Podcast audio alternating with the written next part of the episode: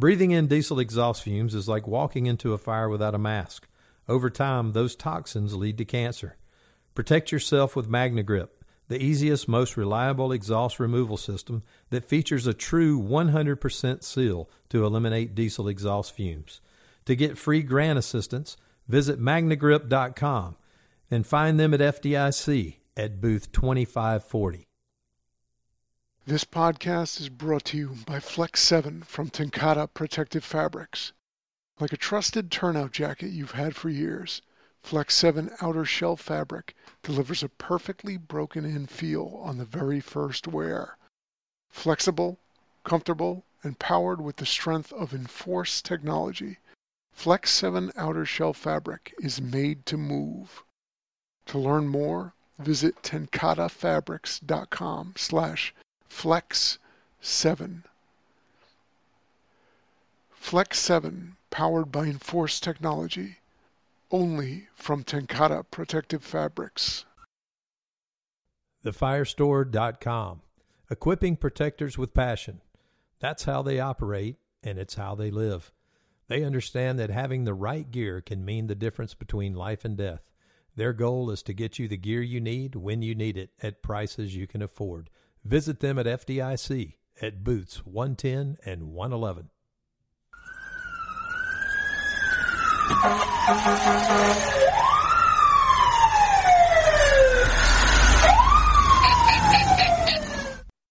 All right. Good afternoon, everybody, and uh, welcome to this uh, month's uh, Fire Engineering Hump Day Hangout uh, with the International Society of Fire Service Instructors. Uh, we will be talking today with a uh, good cast of characters here. we have a, we'll go around here in a second and talk to them and get them introduce themselves. but we ask that as you start this, you know, if you're watching on YouTube or on Facebook, like this, subscribe. Um, you know, it helps this content get out there. And if you like and share it, even better. So uh, make sure you subscribe to this and like it on Facebook. And uh, if you got questions, put them in the chat and we'll try to answer them as we go through the show. So uh, we will introduce ourselves. So I'm Brian Zaitz, uh, work at Kirkwood. Uh, we are all fresh back from FDIC. Uh, we have Eddie Buchanan. We'll get an introduction. Hey, I'm Eddie Buchanan. I'm a retired assistant chief from Hanover Fire EMS, just north of Richmond, Virginia. And now, now I'm working as a working with data, a Decade International, which does data analytics for fire and EMS. And I'm a past president of the ISFSI. He is past president and the uh, cornerstone of which the ISFSI is built on currently. So we are very fortunate that his. Uh, I don't know about all that. Yeah. Uh, Frank Ricci. Frank Ricci, retired battalion chief and drill master out of New Haven, Connecticut, and currently just released the book, Command Presence, which all three individuals on this call uh, were so nice and just it was a high honor to have all of you contribute to it. So thank you. And came uh, out great, Frank. Yeah, it was a, it's an awesome book. I'm looking forward to reading the rest of it. So, and least, uh, uh, sorry, last but not least is my boss, uh, Jim Silvernail. Howdy, all. I'm Jim Silvernail. I'm the fire chief of the Kirkwood, Missouri Fire Department. I have the fortune of working with that gentleman every day. What a, what a treat and joy that is.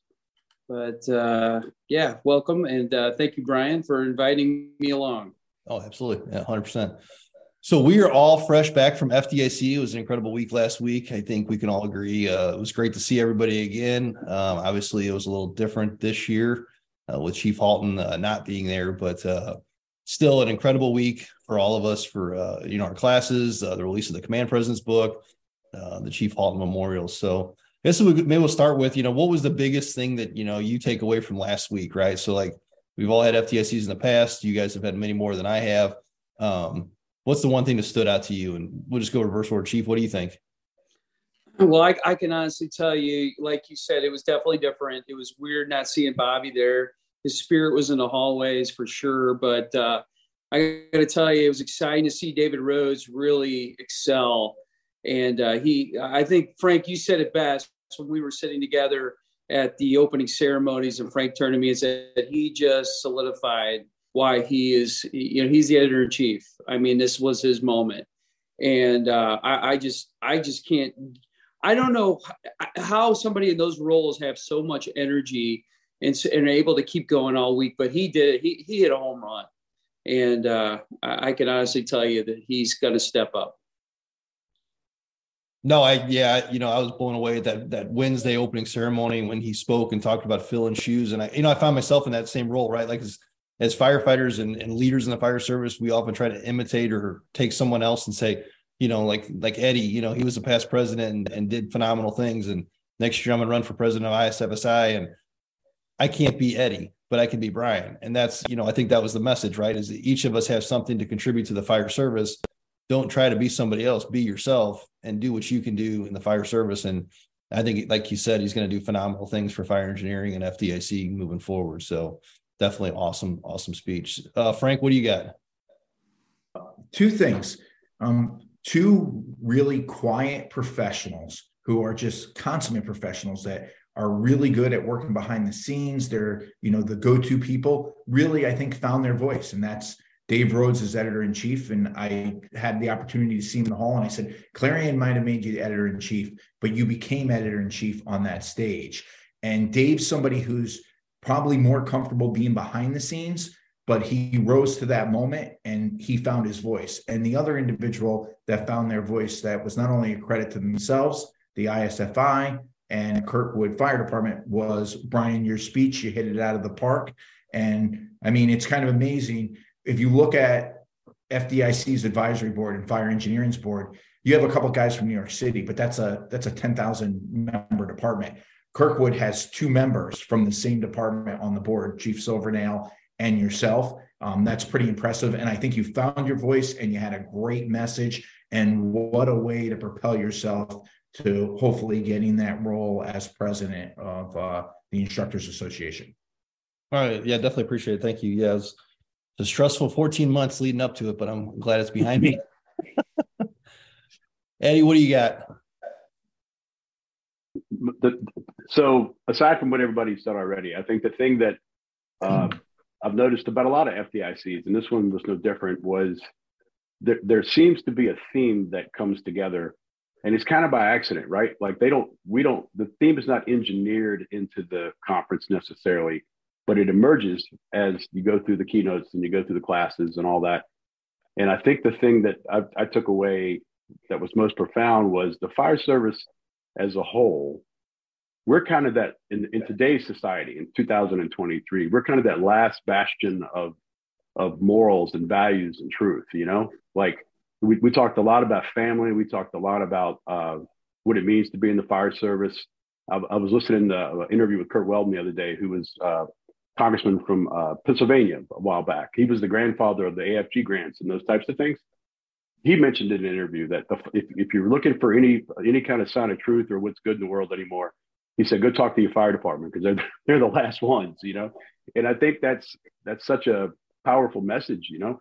Even when you have a department, if you're in a place where you might not always feel it day to day, as you try to get through, you know, the day ins and day outs of, of, of the fire department and the shift to the next shift, but man, we got we really do have a nice thing going. You know, we're we we we take care of each other. We uh, we judge you typically as, as, by a whole as how you operate. You know, how you perform on a fire ground. How do you contribute? And that's really how we judge you. We don't judge you based on any of the other things that society would have us believe that you separate people by all these things. We separate you by who who can do the job and who can't. You know, I mean, it's a little bit different thing, and I think it's one of the last uh, we're the kind of a shining beacon out in the world uh, right now as a fire service, and we're probably going to get take some arrows for it. I suspect we already have, but that's an honor to be a part of that. You know, I really appreciated that sitting and listening to everybody. You know, listening to the various keynotes. They all had that message: family, values. You know, that, that was a theme throughout the whole show, and uh, it, it, was really timely for me. It was good to hear it. Made me feel good about being a part of the fire service, and I'm ready to take on the next year. Yeah, it was. You know, it was, it was funny. I was talking to Chief Rhodes afterwards uh, on Thursday morning, and you know, there is no correlation, as you guys know. There's no like coordination between anybody that's speaking, or there's no coordination. Is like, hey, our message this year is this, so try to write something around that. It just kind of like organically came together this year, and I think you know, obviously, you know, as Chief Silvernail said, you know, Bobby's spirit was in, I think, in all of our speeches and definitely in all of our hearts and uh, FDIC. But, uh, you know, I said it and it was, you know, we are fortunate to be called firefighters. And I, I truly believe that, you know, like even on our worst day, we still have the best job in the world. And so, you know, that that sometimes it's hard for us to remember that, but you know, that's why we all got in this job was it's a pretty cool job that we are fortunate to be able to do every day. So we don't go on as many fires as we probably like to, which is good for society. but uh bad for us as a profession, right? So, but that's a good thing. But um I'll talk real quick. Uh well, not real quick, but let's talk about it is Frank, you know, FDIC this year was big for you. You released the Command Presence book. So what inspired you to write that and, and your thoughts on that book? Well, it was Bobby who inspired me to write it. I mean, Bobby was the one who said I basically had to write it, and he kept on me for years and years. And then it came to my son, who was like, "Do you realize that Nick Papa has a book, Dad?" And and he was saying it in a good way, not a, not a bad way. And I'm like, "Yeah, I I should write it." And then my son said something real interesting. He goes, he goes, "If you take any longer to write this book." it's going to be electronic and you're not going to be able to pick up a book because books are going away it seems and that kind of hit me and i was like yeah maybe i need to to write it so one of the things that i'm like sad about and proud about all at the same time is the book contains bobby halton's last published works he wrote the last chapter for the book which is a, a high honor so i'm so glad that i stopped procrastinating and actually put pen to paper and did it. And and the book really comes down to what Ben Franklin said, you know, experience is the best teacher, but only a fool learns in that school alone.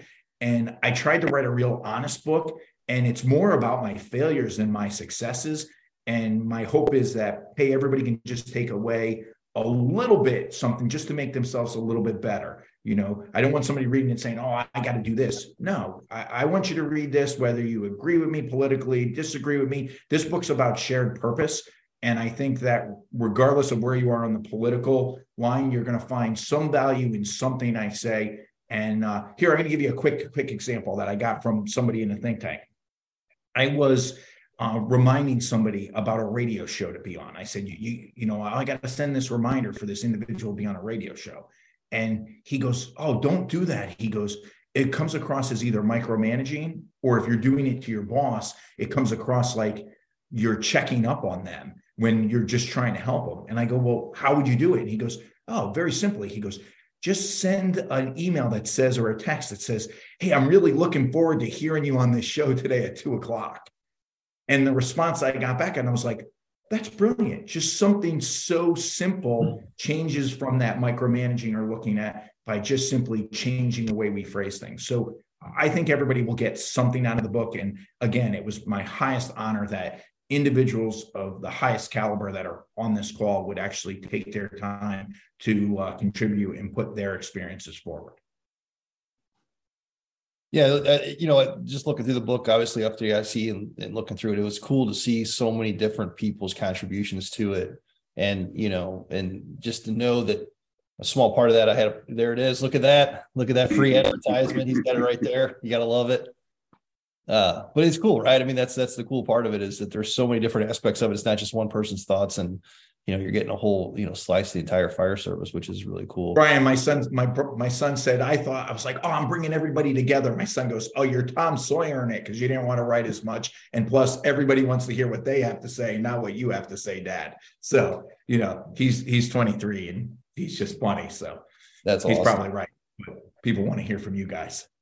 That is awesome Nice. Well, from a International Society of Fire Service Instructors standpoint, uh, hit them up real quick. We did have this week was our FDIC week was our uh, general meeting, which was awesome. We had a Tuesday night social.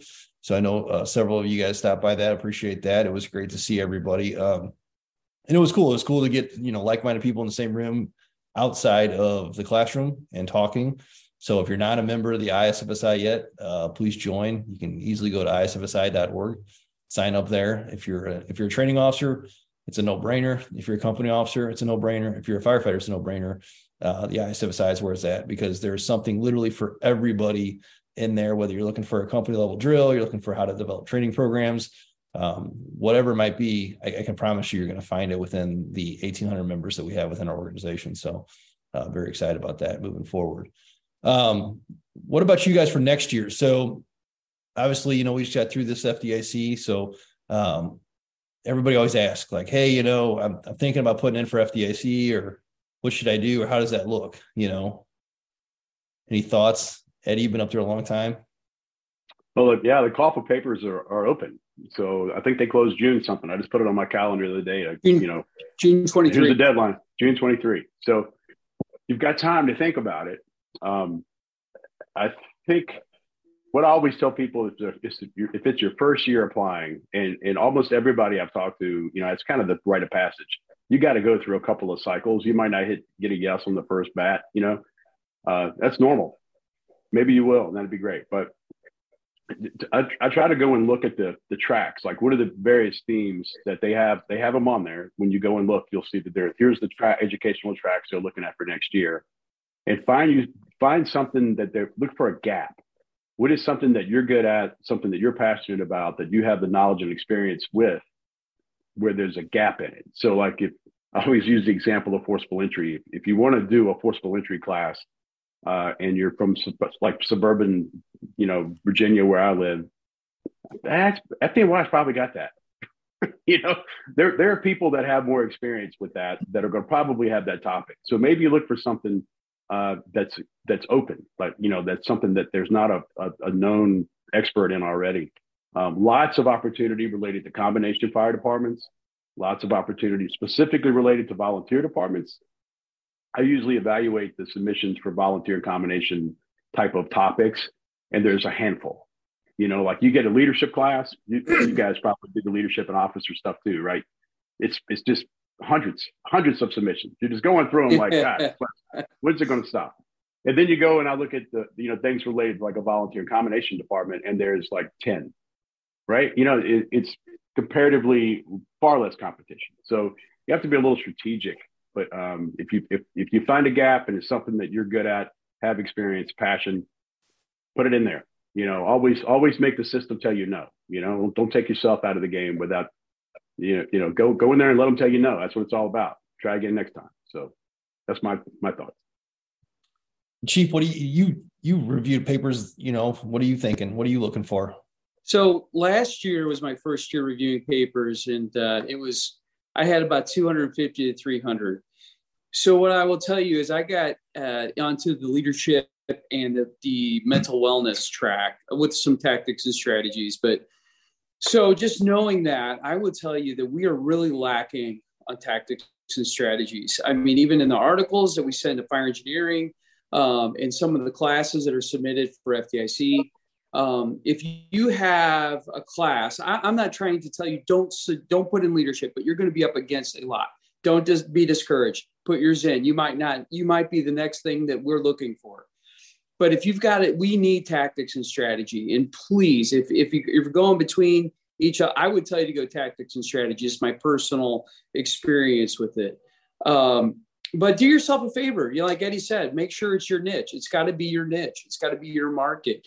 Um, also, you're definitely better off if you've taught the class um, a couple times prior to coming to FDIC. Because remember, the FDIC is the is the major leagues. It's the Super Bowl, so it's got to be the uh, it, you, you got to be ready to go. So if you've taught it somewhere else, I immediately start looking closer at your your submittal. Um, also, please, please do your own submittals. Yes, I know that's a funny thing, but there are times where hey i've submitted on behalf of my chief or my you know doctor whatever.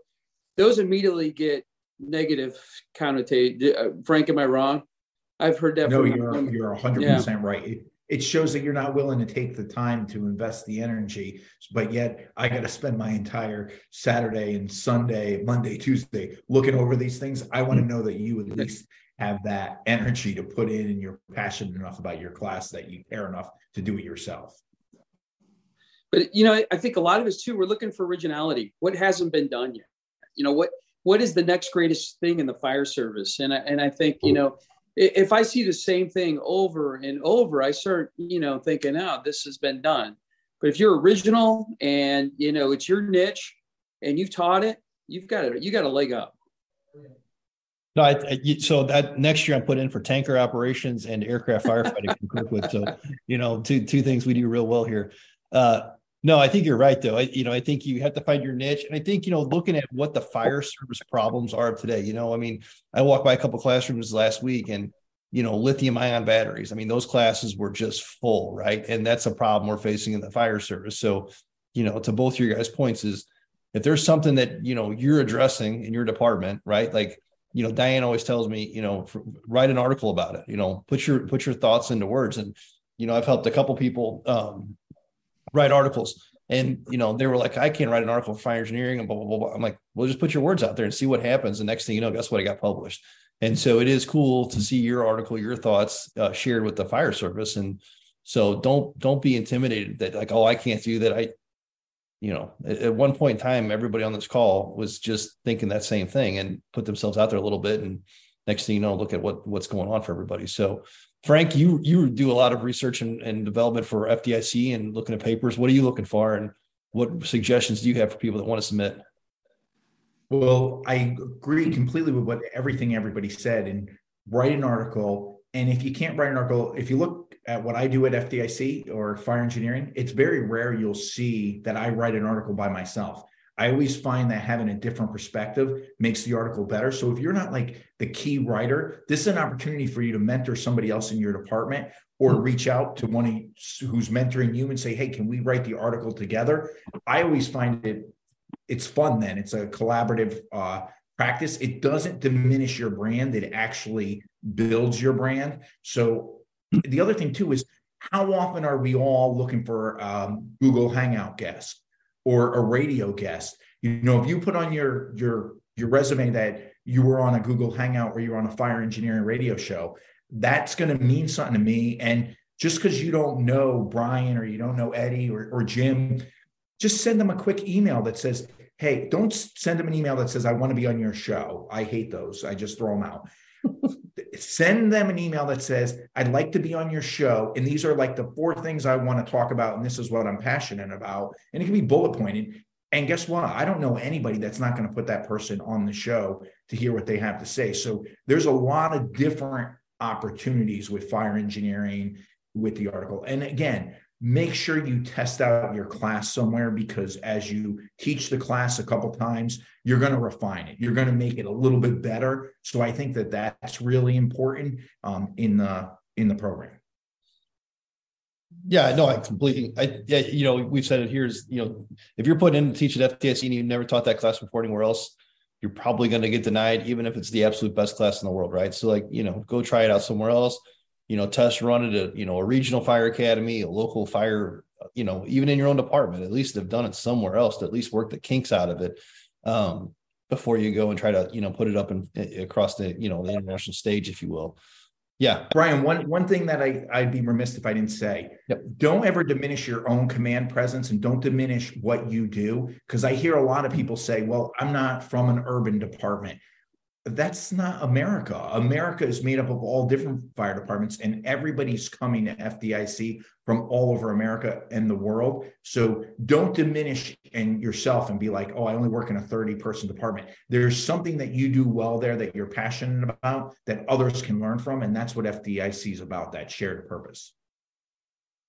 Hundred percent. And you know, it's it's funny because I, you know, I volunteered at a department uh, in Southern Missouri for a while, and uh, it was a volunteer department. And I always tell people it's harder to lead a volunteer department than it is a career department because I can walk outside right now and tell the guys they have to go wash the trucks, and guess what they're going to do? They're going to go wash the trucks because they need a paycheck. But in a volunteer department, I have to convince them why it is a good idea to wash the trucks and how that improves the department and them in washing the trucks. So it's a whole different style of, of leadership and management that you know uh, it's helped me out tremendously being associated with both career and volunteer over my time but yeah it's just and to your point i mean 80% of america is is a volunteer or a combination thereof fire department. Very few fire departments are fdny chicago houston you know big cities right? I mean it's just not that's not what we are. And so not that that's right wrong or different it's just it is what it is. So um you know and that's i think that's eddie's point there is like you know he gets very few submittals from people and who you know i mean we all want to go to classes at fdic but i would much rather take a class that's related to me that's from a department that's my size and somebody's talking my language you know. Chief you wrote a book on suburban fire tactics. What's that all about? Well i, I can i would not give myself a plug here if i didn't oh have it on my God, desk. got it right there. I've, I have all my books here. I just showed you frank's.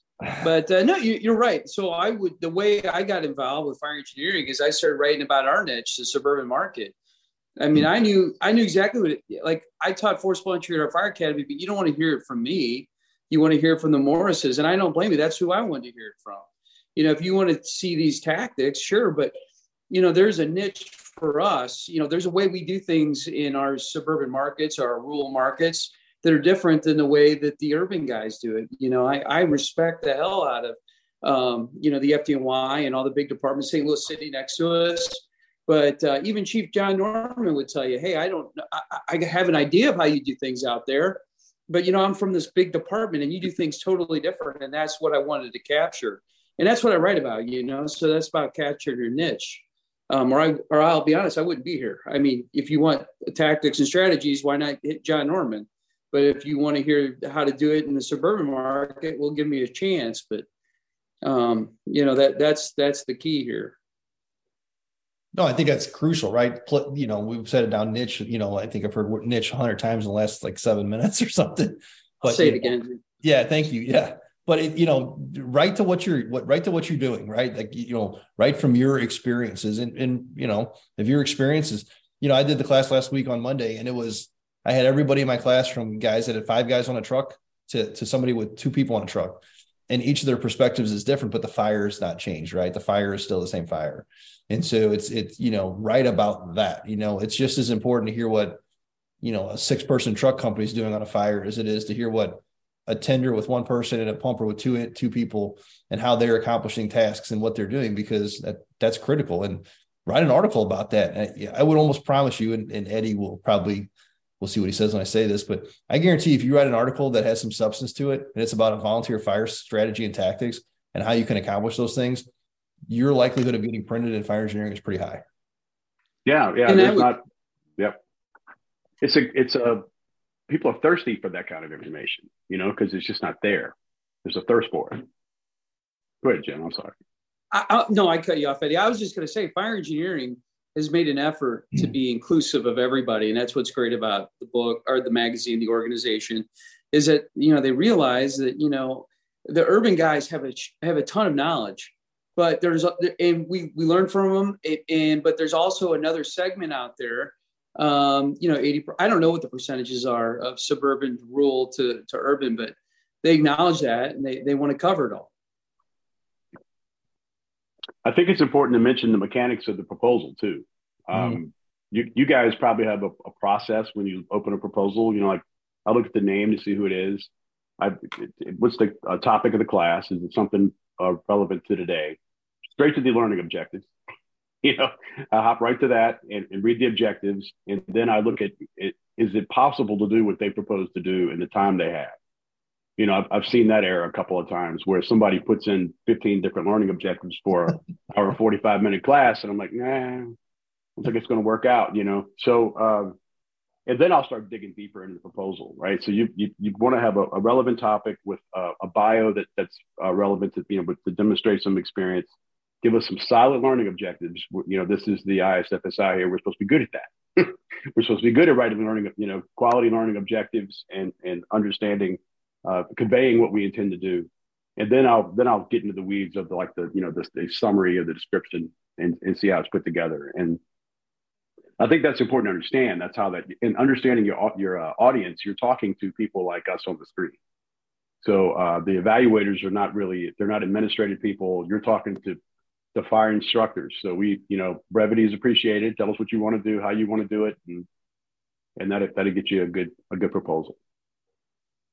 No, I think that's key. You know, and I, I don't evaluate for FDIC's proposals, but uh, you know, from talking to people that do, you guys and others, you know, you're you know spelling errors. If you can't spell things correctly in your proposal, you know, uh, if you have uh, clerical errors, that just shows you that your proposal is that your presentation probably has the same. Um, I've heard that quite a bit. I've heard the learning objectives is you know uh, learning objectives you'll be a better firefighter uh, you'll be a that's not a learning objective like you're that you can't put that you know you have to actually um, strong things that are going to, you know, outcomes that at the end of this class, XYZ will have been accomplished, right? And, and, you know, that's an ISFSI thing is, you know, we don't do trainings without objectives. Otherwise, we're just talking in circles and we never know if we actually accomplished anything. So that's a, it's a big thing to me in training is, you know, clear objectives so we know what we got.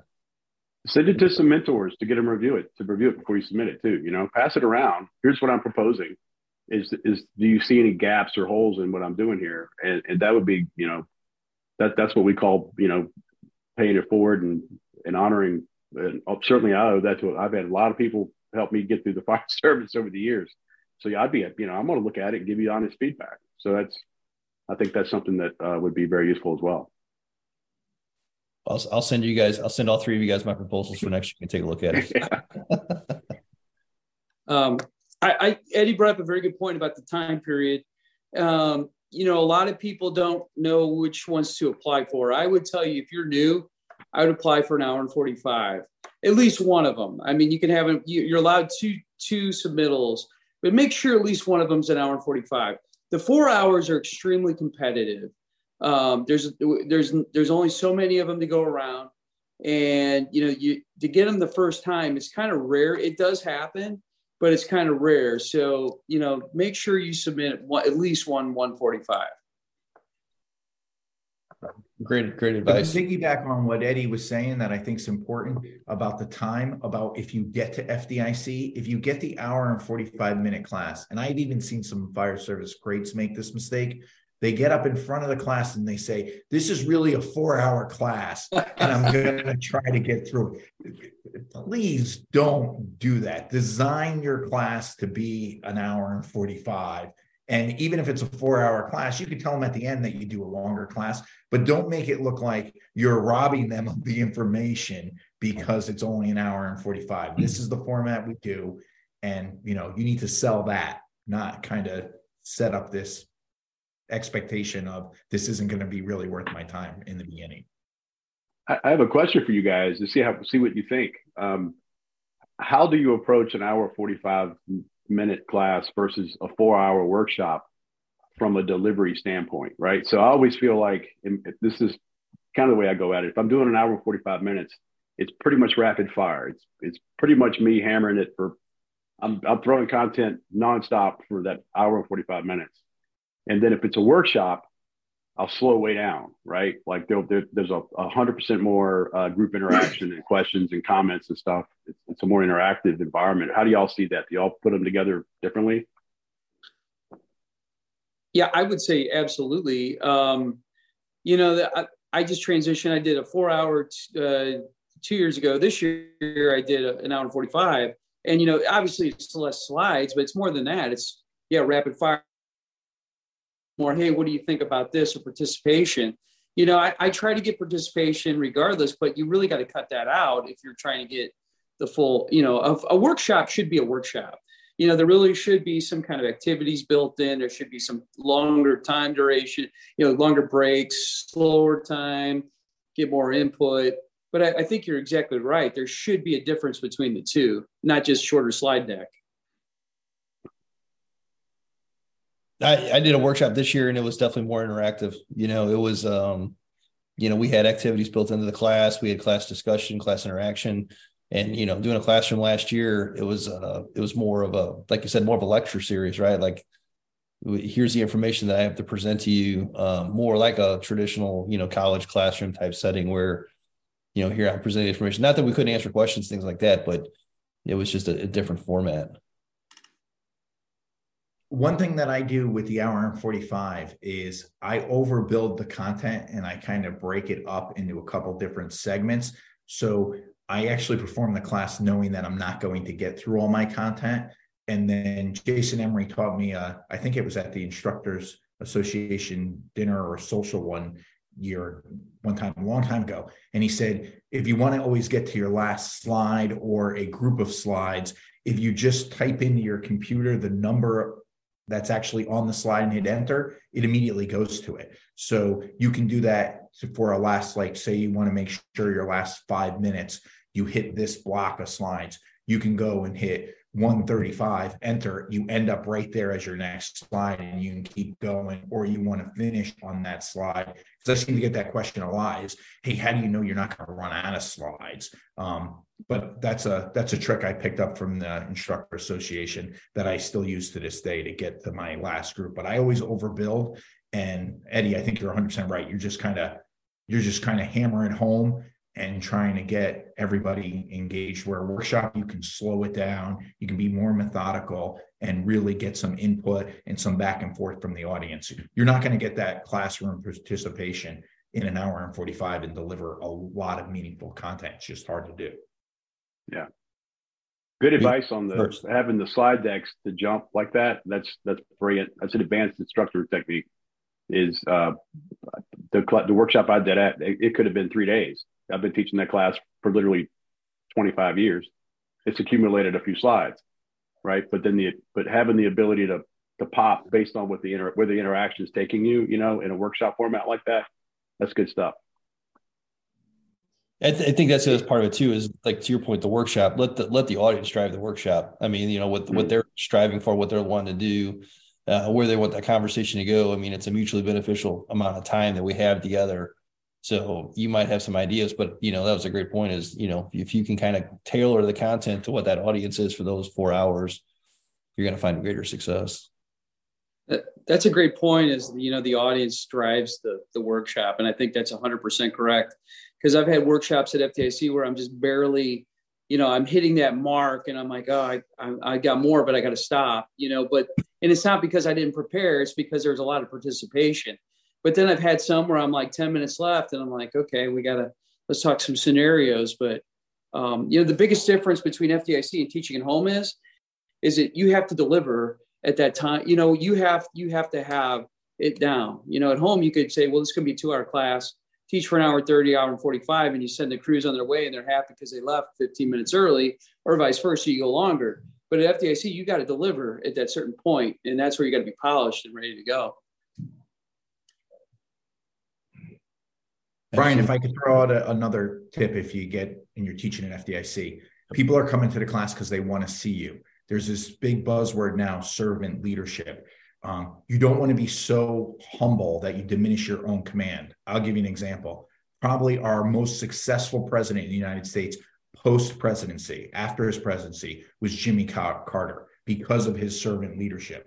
But yet he used servant leadership when he was president, and he wasn't considered a very successful president. I mean, he, he carried his bags into the White House, but yet that leadership style worked 100% after he retired and he did great things for America. So when you teach a class at FDIC, yes, you want to be humble, but don't start your class off by, I only work in a department with 30 people. They're coming to see you. They know who the instructors are. You know, you want to start off the class strong and you got selected by a great group of people because you deserve to be there. Don't diminish your class before you even start teaching. And I've seen that a couple times at FDIC.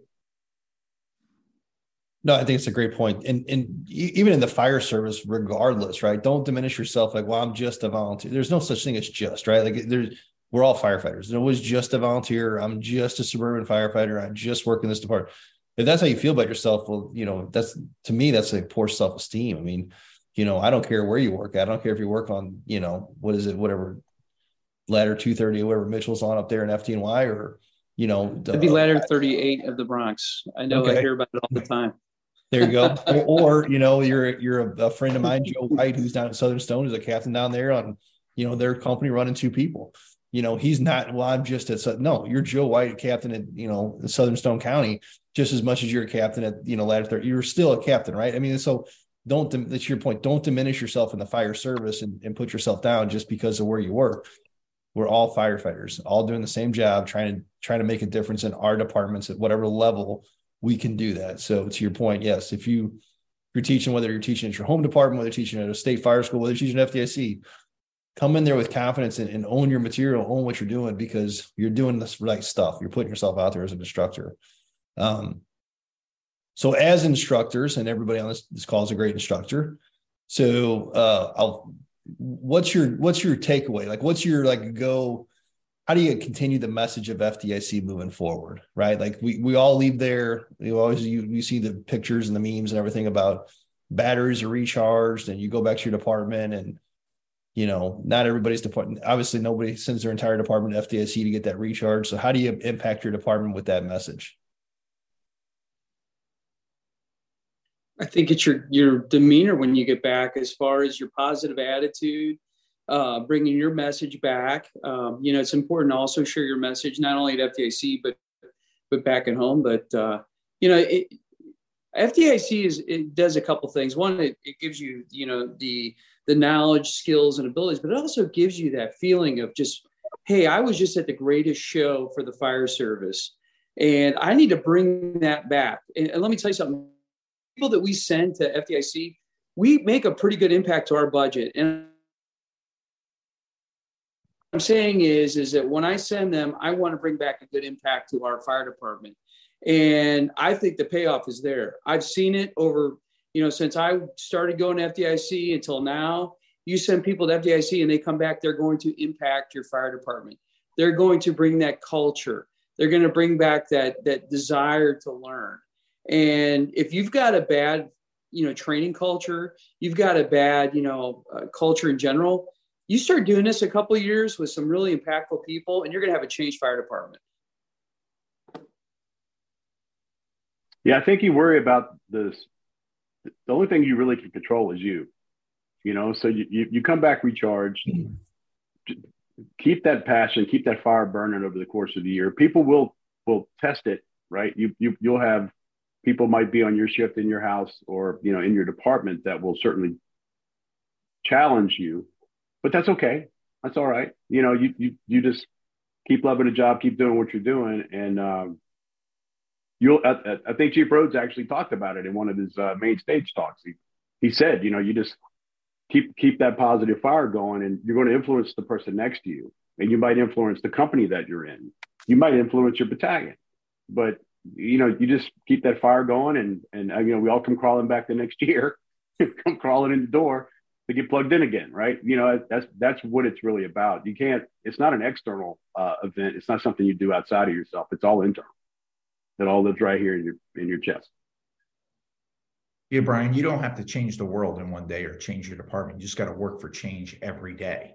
And, you know, sometimes the impact on your organization may be just running a company drill or spending the time taking that new firefighter out and throwing the stick with them or her. You just got to work for change every day and you can make a big impact. It's about keeping that attitude up no matter what you're facing.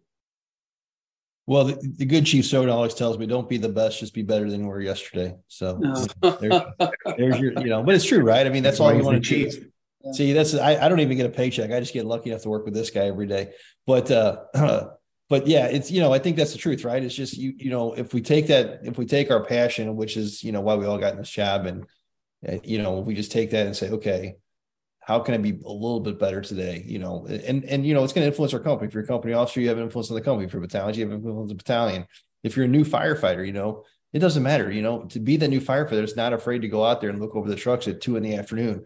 Don't be afraid to be that you know volunteer firefighter, if you will, that has a Tuesday night drill that starts at seven show up at 615 you know start opening compartments looking at looking at your equipment and your apparatus. You know it becomes contagious you know when when you start doing something. You know i was um i was joking with a few of our newer people here and i said you know you, something i'd love to see in the fire services you know we all check our scba either first of the shift or when we come up for drill night or whatever it might be right? And how do we all check our scba well just like we are right now dressed right? Just like this and I said, you know, let's be that change agent that starts checking our SCBA with our gloves on. And you could do that, right? Because if you start now as a new firefighter, in 30 years from now, guess what everybody's going to be doing at this department? Checking their morning SCBA with their gloves on, because that's how we operate our SCBAs is with our gloves on. And so, you know, it's just small little things that we can do incrementally that make a huge impact because that guy's like, well, if he's going to check with his, his gloves on, maybe I'll do the next thing and it just it, it's it's that domino effect for the organization that to chief's point you know it's that fdic culture that comes back and influences your organization. So it's it's really cool to see. So we got a couple things in the chat here. Comment from facebook. Paul says he was from the lithium fire class. This was my first year fdic learned a lot. Uh, powerpoint is four hour brought it down to hour 75 works great but recommended going over it over it. Set up for success. When you get to fdic the it team is awesome.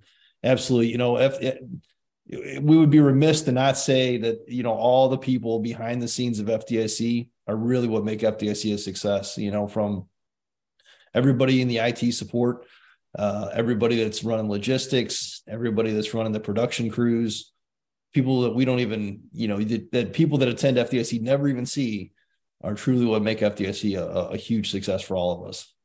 Room monitors, EKU students that are always there with the scanners. You know, it's a lot of people that make it all go yeah, I mean it's it truly is a huge cadre, you know, that all want to see it succeed.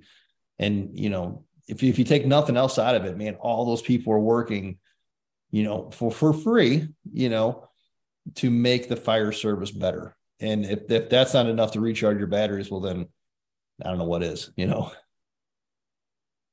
My room monitor, I think, uh, I think, the guy scanning my room, it was his first year at FDIC. He was a first year EKU student and a first year attendee at FDIC. And, you know, I asked him, what do you think? And he's like, oh, oh my God, you know, it's, it's overwhelming, right? You know, what a great experience for that guy. I, I think a lot of us at Instruct have all had a horrible IT experience some point in our instructing careers. In fact, a lot of us probably have that bag full of every adapter known to man. But I can tell you, I've never seen that or experienced that at FDIC because they have people who are ready to to have to address any problem. And uh, like I said, it's truly professional atmosphere. Yeah, truly second to none for a uh, for a teaching experience. And you know, from the ISFSI standpoint, I mean, there is you know we love being at FDIC. Uh, we love the relationship with Clarion and Fire Engineering. Um, you know, with FDIC is our home. We love we love being there for our meetings. We love having our members up there. Uh, we have several members that uh, teach at FDIC, so that's awesome see our uh, our team highlighted, our, our, our, members of society highlighted up there at FDIC, and and teaching relevant, uh, you know, good topics for the fire service and stuff. And then of course the articles you see, and I think we had five people uh, write articles for the last uh, April edition. So it's it's good stuff, right? I mean, so you know, and and if you're looking at joining, that's definitely a huge opportunity to join because you get access to all of us to look at stuff, talk to. Um, and I call these guys all the time. I call other people all the time, just get their thoughts and, and perspectives on different things. So one other thing I was going to hit up while while we got the uh, message about FDIC going was something that really was cool for me was that National Fire uh, Cancer Registry. Uh, when when Chief Rhodes completed that online, I just recently did that yesterday. Um, and I thought, man, that's that was uh, that was pretty cool to uh, to see that come out at FDIC. You know, to, to, to be able to have that registry up for all of us to um, to share and and and register uh, for a, a, national network to to track cancer in the fire service. So that was that was really cool to see. Um, what do you think? So you know, Eddie's got a good point. What what's the next big thing in the fire service? What do you think, Eddie? What do you think the next big well, thing? I, I asked the question because um, if you, I've been, I don't know how many years I've been going to FDIC, a lot, 25 or more. And you can see themes kind of come and go, right? Like I, have seen saving our own and get out alive was the hot thing. And then that, then that kind of, everybody's kind of got that training. And then uh, fire dynamics came along, and that's we we we're still talking about fire dynamics, but we're at least I th- what I think's happened over the last 10, 15 years is we've kind of come to some cohesive understanding of it, and now we're refining the tactics, right? Like we're I'm, I'm happy with it, right? Like you know that I, I'm I'm I'm very pleased at the direction that it's going. Um, and then now what? Like what's going to be the next thing? Um, I, I'll, I'll put I'm gonna I think we have to figure out how to best employ uh, data and technology, I think is where it's going to go in the next 10 years. If I was a betting man, I would say, uh, you know, we, we stop measuring every, even, even in spite of the techno, the data we're already capturing. I don't know if anybody's noticed it, but it always stops when we hit the air brake. We measure response times. We talked about this in my workshop. We measure response times and then we stop all the clocks but what what happens at we're just getting started, man. We just got on scene. There's so much more that that goes on, right? And I, I, used to be on the 1410 committee, which was the uh, you know the training uh, drills. We did had a bunch of drills in there, and if you go and look at those uh, drills, they'll have a time component, like uh, it's you know pull two uh, cross you know a fire tag lines and establish a stream or something, and it's got like a random number, like three minutes. This drill should be completed in three minutes. How do you think we got that number? Right at our backside. We, it was just a discussion of what we thought it should be. There was no real science behind that. So we don't, I think with the technology, with being able to track uh, X, Y, Z axis and some of the firefighting tracking technology that's coming along, um, some of that started getting to the apparatus where the apparatus can capture data, uh, pump discharge pressures, uh, sensors on where the where the equipment sits in the apparatus. There's there's things there put that together with uh, tactical data some of the things, the tactics we talk about, actually being able to start to measure that, there's a whole new world that opens up over the next 10 years, I think. So I, I think that's going to be, if you look for, we'll have to, have to come back in 10 years and see, right? But uh, I think that would be where I think we're going to end up going. And, and the trick for us in this little challenge is going to be not to flop our own backside while we do it, right? Like not get, not get, get so techie driven and, and so data driven that we, we can't function, but to, but to do it in a way that improves service on the fire ground. That's what we're really after. Saving seconds. That's what we're looking for. That's my that's my two cents. But I can't agree more with the technology and the data because yeah, I will. I hate to do this, but putting on the fire chief's hat, um, I can tell you that things are getting extremely expensive in this business. And believe me, I'm not here to cut. That's not my job. But at some point, we're going to be outpriced in certain things we do. So it's going to be very important to make sure our resources are making the impact that they're supposed to be making. You know, like before, you know, when things were cheap, it's like, okay, just buy the biggest truck out there, buy a big ladder, it will handle all the problems here. Well, go out there and take a look now and see what that stuff costs. We're talking $2 million that we're looking at possibly our next ladder truck. And for some certain smaller communities, that's not going to work. You know, that, that that's not going to work. They're going to have to find ways to do it and you know you're going to have to find ways that you make the impact on your fire ground or in your community and that's not going to be able to just say i'm going to throw the biggest greatest thing at it no now you're going to have to actually use some kind of intellect or some kind of you know systematic approach to make that work and i hate to use the big brain theory here because we, we, are we're all true firefighters and uh, but the thing is and i'm not saying we're done i'm just saying that we're going to actually have to use you know, data in what we do. And I hate saying that. I know no one wants to hear it, but it's true. It's absolutely, and I don't hate saying it. It's absolutely true. And I, I couldn't agree with you more, Eddie. Yeah. Brian, that is the new oil. And it used to blow my mind in New Haven, even though we had the box on the NFIRS of property saved, officers weren't putting it in. And we took a big fight and said, this comes down to grants, this comes down to public relations you have to take that that property value and what the property was saved by the fire department. So you have food on the stove and there's $150 worth of damage. If the house is worth $400,000, then you had a $400,000 save. You should you know, the firefighters come back to the firehouse and say, "Oh, we just had a pot on the stove." Well, for the homeowner, that you essentially stopped a home invasion where injury or death was likely to occur if the fire department didn't interrupt the pot on the stove. Um, the public would much rather have the pot on the stove where the firefighters removed it and hit it with the can and or the dry chem and it was done. So making sure your department is at least tracking right off that not only property loss but more importantly property saved because that's the measure of how effective you are to the taxpayers and framing it to the public of for the Northeast, you guys are close enough to the Northeast. You have snow where you are occasionally. You know, people try to judge the the fire department based off the number of fires they go to, and I think that that's an unfair comparison. And we've fallen into a trap as administrators and firefighters of accepting that. Um, New Haven, for example, had 22 plowable snows a couple years ago. That didn't make buying a plow truck any less important. And Public Works in New Haven picks up trash every day, but it only plows snow. This year, I think they only plowed snow twice. Okay. But that doesn't mean that you don't need plow trucks. People do the fire service a disservice when they say 70% of our calls or 80% of our calls are EMS. No, it's not. 100% of our calls are fire calls. But because we were well positioned in the neighborhoods, better than anybody else, and could deliver EMS, we took on another service like Public Works plows snow sometimes. We took on another service and we do EMS as well. That doesn't impact what we do in the fire service. And I think that we kind of need to get away from the data of saying, well, 70% of our calls are EMS. No, they're two drastically different functions. And the fire service took on both of them.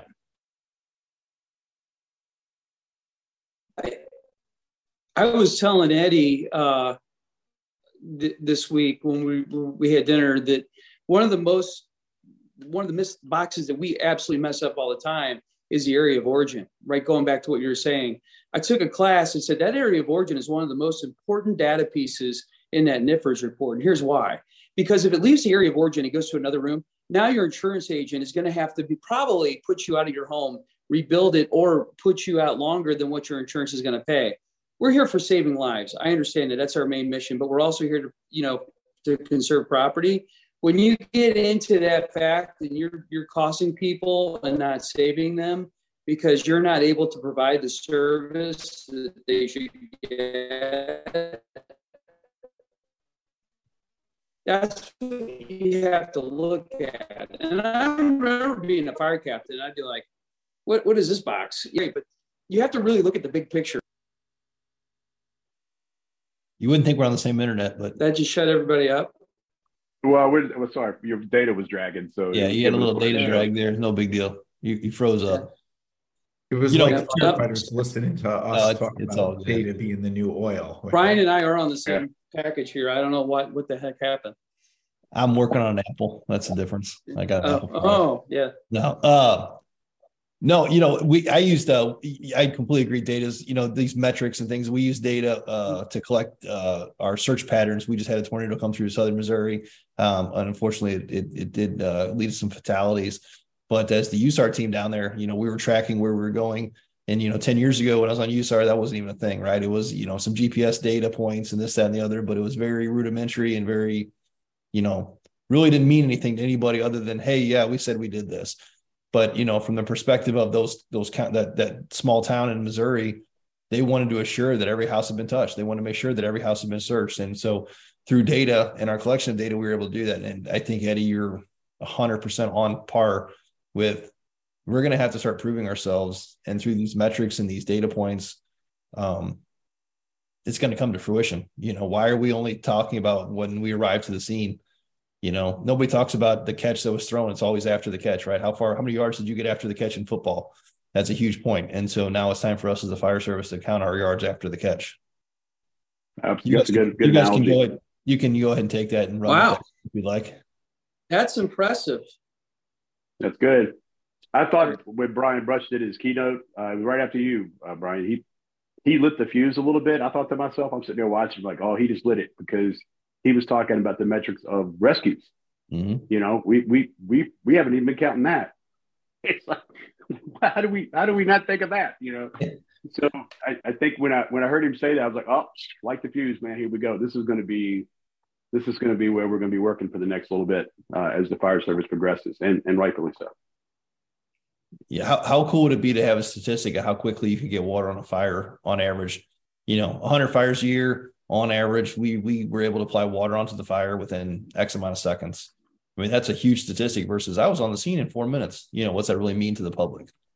And as we accumulate historical data, we can start using predictive analytics. So, I mean, we've got to start capturing historical data, and then in a couple of years, we'll be able to to crystal ball that stuff and, and make some interesting, uh, get some interesting outcomes. I think so. It's, it's exciting time, really, when you think about it.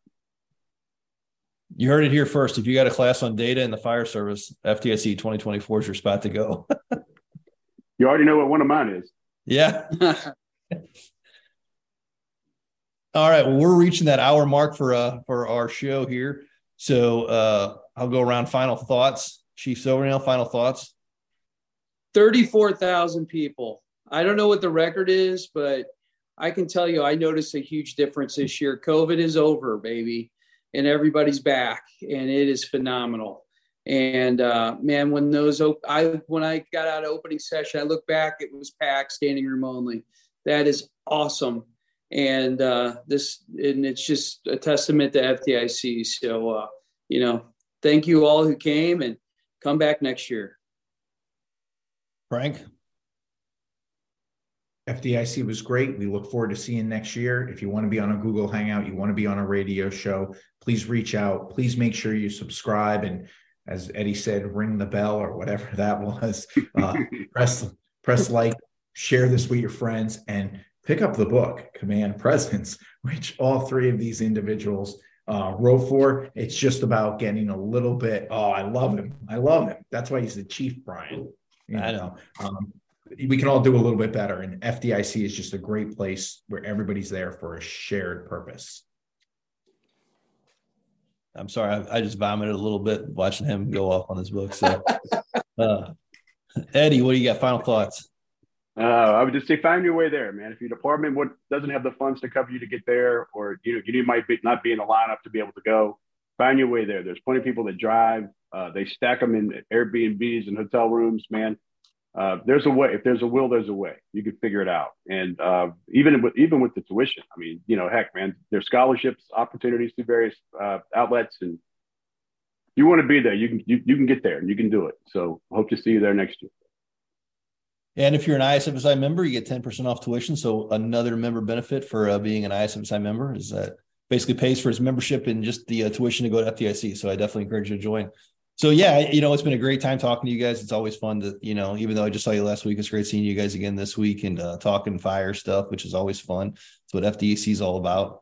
So yeah, get your submissions in there, write an article, um, join the ISFSI, go to isfsi.org, get on there. Uh, if you're on fire engineering and you're watching this on Facebook, like, you know, everybody said, hit the like button. If you're watching this on YouTube, hit the uh, subscribe button and uh, make sure that way you, you don't miss the next one. There's one of these every week on fire engineering. So from all everybody on fire engineering and uh, ISFSI, thanks for joining us and we'll talk to you guys later. Thanks, Brian. And thanks, Peter. Have a great day. Thank yeah. you all. Lucky Land Casino asking people what's the weirdest place you've gotten lucky? Lucky? In line at the deli, I guess? Aha, in my dentist's office. More than once, actually. Do I have to say? Yes, you do. In the car before my kids' PTA meeting. Really? Yes. Excuse me, what's the weirdest place you've gotten lucky? I never win and tell. Well, there you have it. You can get lucky anywhere playing at LuckyLandSlots.com. Play for free right now. Are you feeling lucky? No purchase necessary. Void where prohibited by law. 18 plus. Terms and conditions apply. See website for details.